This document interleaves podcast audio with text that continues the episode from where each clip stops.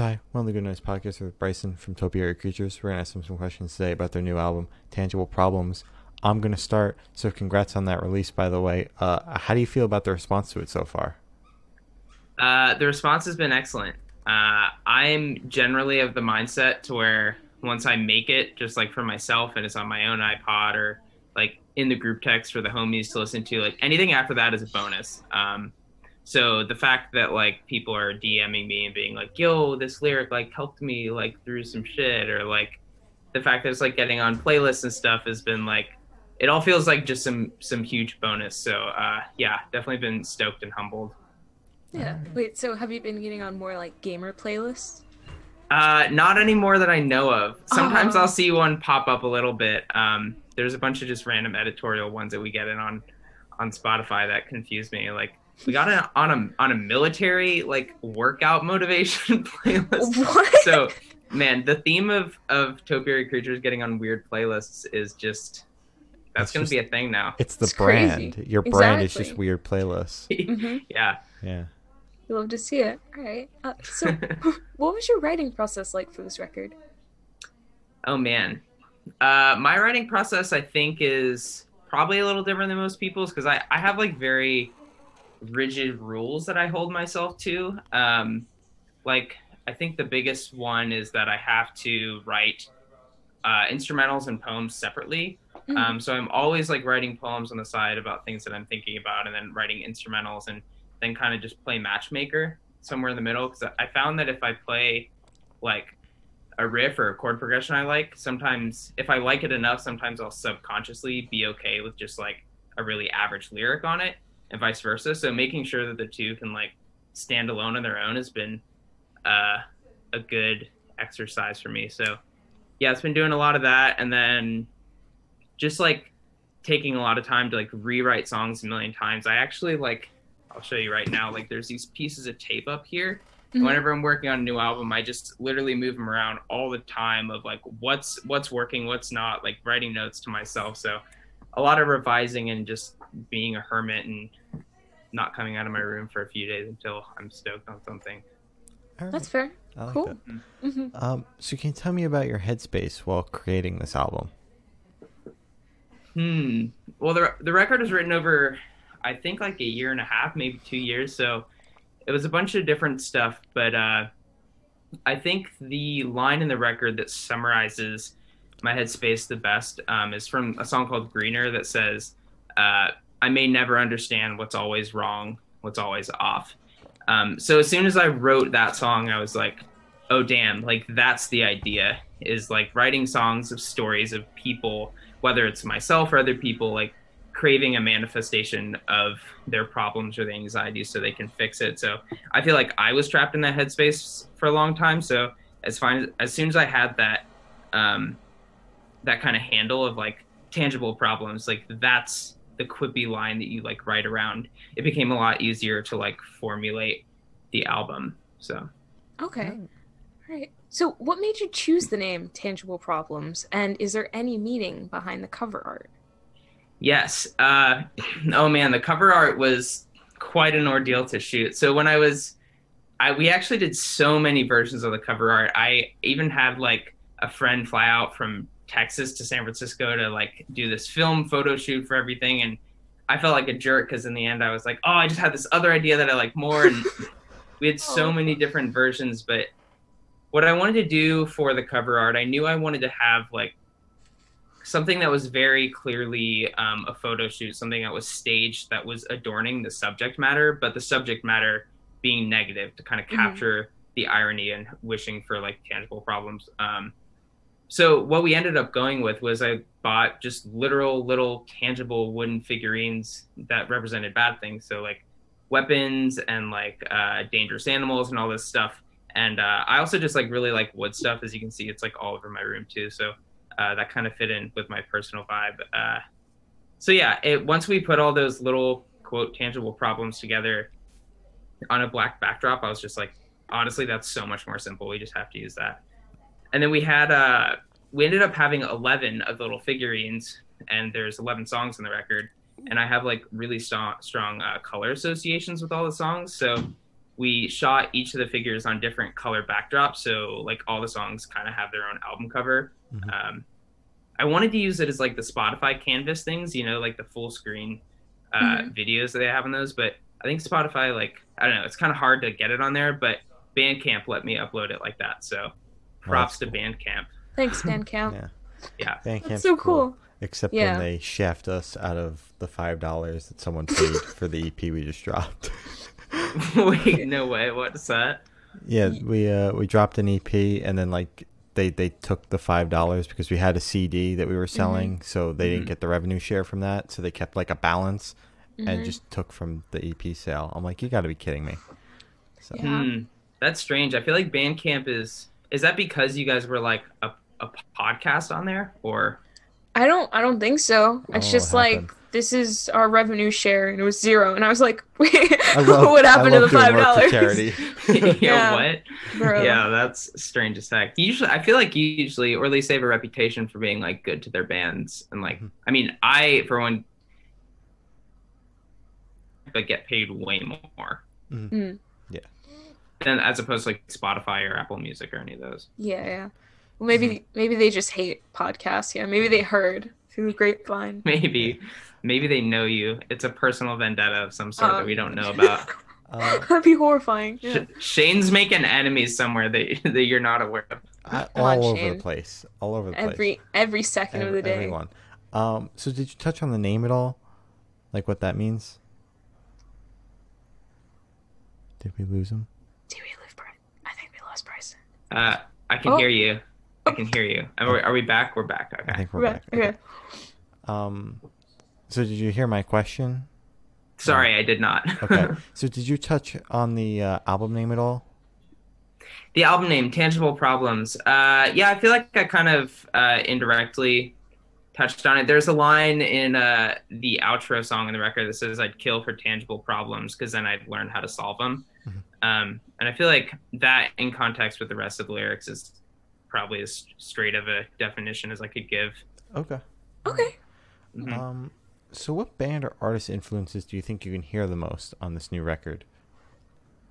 Oh, good question. Um, so I would hope anyone that listens to our record can clearly hear that it's a huge hodgepodge of things. Um, I think the main ones that I took inspiration from that I would hope people would hear as kind of the bedrock is like the Hotelier, The World Is, The Brave Little Abacus, because those were kind of like my three favorite bands at the time of writing this. Um, but like the things that people say, it sounds like always confuse me. Like I got Coheed and Cambria this week, which I was like, wouldn't have put that on there, but I fuck with it. Um, but yeah, I think for as far as like my influences, what and what I'm trying to do, I, I definitely cherry pick little things I'm trying to include. Like, so we have this baseline of like indie rock, emo stuff, and then like there's this uh, Swedish composer named Wintergatan who I'm obsessed with, who writes this really like chirpy, whimsical, like soundtracky music, and I feel like I rip off him a lot. Like that's that's like part of why our record has so many like glockenspiels and synth bells, and then uh, I also take a lot of cues from like Japanese rock bands, which I don't I don't think a lot of people would like necessarily pick up on that, but the way that bands like uh, Velt Punch and Uchu Konbini and Kana Boon, like the way the way those Japanese bands like write their vocal melodies is so like it's so calculated and all over the place and it's just like I think something about those bands seems like less allergic to like seem being cheesy maybe. So it frees them up to try like crazier arrangements and melodies. And um, that's something that I've been super inspired by and, and think about a lot. So Okay. so that's that's probably a super long-winded answer but uh yeah those are and then i think you hear like little bits of uh the heavier music that i listen to probably seeps in there some. Like i remember when we were recording the screams for the record uh chris Teti my producer was like you're not a screamo band but you're definitely screamo curious and i think that's That's- correct like sometimes you'll be like he maybe listens to william bonney or something Yeah, when, when you ripped out the screams, I was like, "What the fuck am I listening to now?" hmm Because it's funny that you say it's a hodgepodge because like each song changes. Yeah. So I like that. as well. I'm I'm glad that that that comes across because that was definitely something I was trying to do. Like the Brave Little Abacus does it a lot. Like Jeff Rosenstock does it a lot. Um, I've always been I've always just been much more entertained by that. Like so, I know it's like cool to have songs that are like, oh dude, we're just like vibing on the same rhythm. Like especially with the more trendy like emo stuff. Like um, I don't know, like turnover and Gleemer and that kind of stuff like that's cool and i vibe with that but stuff that like keeps me up at night inspired is is more like what you were saying like it just it turns on a dime and can be like a million different things in one song Yeah. yeah Yeah. Sick. Okay. So this is a new question we have. So walk with Oh. me. Haha. Mhm. Imagine that like there's a person listening to this and they're like, okay, I want to check out this album, but I don't know what to expect. I want you to describe your album in three words. oh man okay um thrashy sparkly and intricate hmm maybe i Okay. hope so that's at least what i was trying to do Okay. All right. All right. hmm I like that. That's that's cool. All right. yeah Um, so is there a certain feeling you want your listeners to have while listening to the record? Um, it's another good question. I feel like any if it's a really good song, it's gonna or a good record, it's gonna give you a million different emotions in one. So I think uh, like some of my favorite songs I listen to and I'm like I connect with the lyric and then I'm really sad for a second because I, it like touches something in me that I realize and then but also I'm like you get really stoked to like realize the person singing that is feeling the same thing as you and it just I think the the best records uh, have a roller coaster of emotions, but I think the ultimate takeaway from all those emotions is the feeling of like connectedness. Um, and I've and I so whenever someone messages me and is like, "Yo, this lyric that's like that's like a really specific weird thing to say, but I'm really glad you said that because like I relate with it so much and and I that that kind of stuff makes me the happiest because when I'm writing these songs, I'm like, this is a weird thing for me to think. I don't know if anybody else in the world like relates to this. So I think using music as kind of a connection for people like that, like, hey, you're not alone. Um, just kind of with your thoughts or your, your struggles is kind of the uh, the goal for me. No matter what what emotion is the vehicle to that feeling, I think that feeling is the goal. Okay. Sick. Mhm.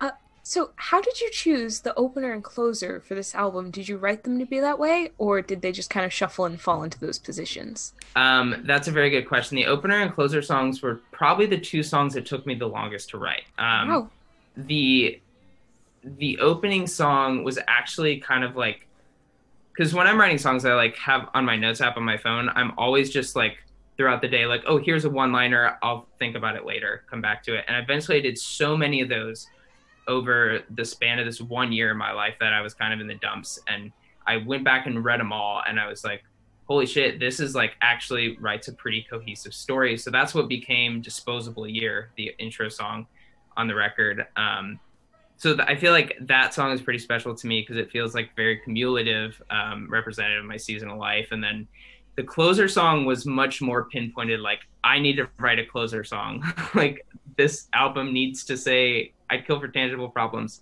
Um, so that yeah, that song got rewritten the most, and I was still rewriting it.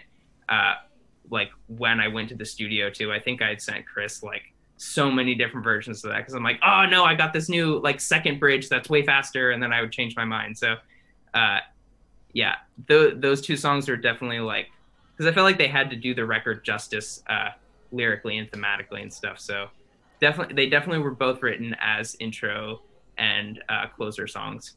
okay. Wow, Mhm. that's cool. Um, so if and when live shows come back, uh, If what what are what are three songs that you're looking forward to playing live off of this record? Um, that's a good question too. So we, when we had played shows before the apocalypse hit, we uh, we play we'd done a lot of these, and depends on the day you ask me is is always a favorite just because that mathy like guitars passing back and forth in the bridge is so fun, and the screaming part. Um, and then one song that we ne- the one song we never played live was the outro track. Uh, no, really, it's great. I have this reaction to everything. So I was I was texting with my drummer the other day, like, man, that was the that's the one that we still really need to do. So uh, that one, and then I think Osaka is another one that's really fun to play live because we we we never played that one at a show, but we had practiced it and finally gotten it all together and ready. So that was kind of like the rug got pulled out from under us from playing Osaka live, also. Okay. All right. Yeah. Uh, so we know you literally just dropped tangible problems, but are there any other projects on the horizon? Uh, yes, I'm like the I'm I'm way too creatively antsy, especially with all this forced time inside. Um, yeah, I've been I've been writing a ton. Um, been I'm kind of in that stage now to where you just I remember Jack Antonoff had a really good I don't know if you know who he is. He's like Bleachers, Steel Train, this like indie rock producer guy. He had this Mhm. really good way of thinking of when you're writing an album like before you conceptualize the album, you're just writing songs. You're just throwing them at a wall. Literally, like with my wall here with the tape, it's just like here's a ton of songs, and once you like have kind of exhausted that muscle, uh, you are you can step back and you're like, oh, there's sort of a shape of an album in there, and then you start to write to fill holes, and then you have uh, the record there. So I'm kind of in that stage now of just like writing a ton of stuff. Um, but yeah, I'm I'm like really stoked and definitely in the inspired mode again to start working on some stuff. All right. But production always takes so long. Like this this record, Tangible Problems, was uh, finished.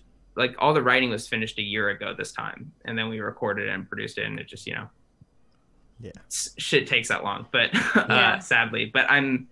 But to answer your question more shortly, yes, uh, working on a bunch of other stuff. That's Sick. exciting. All right. Yeah.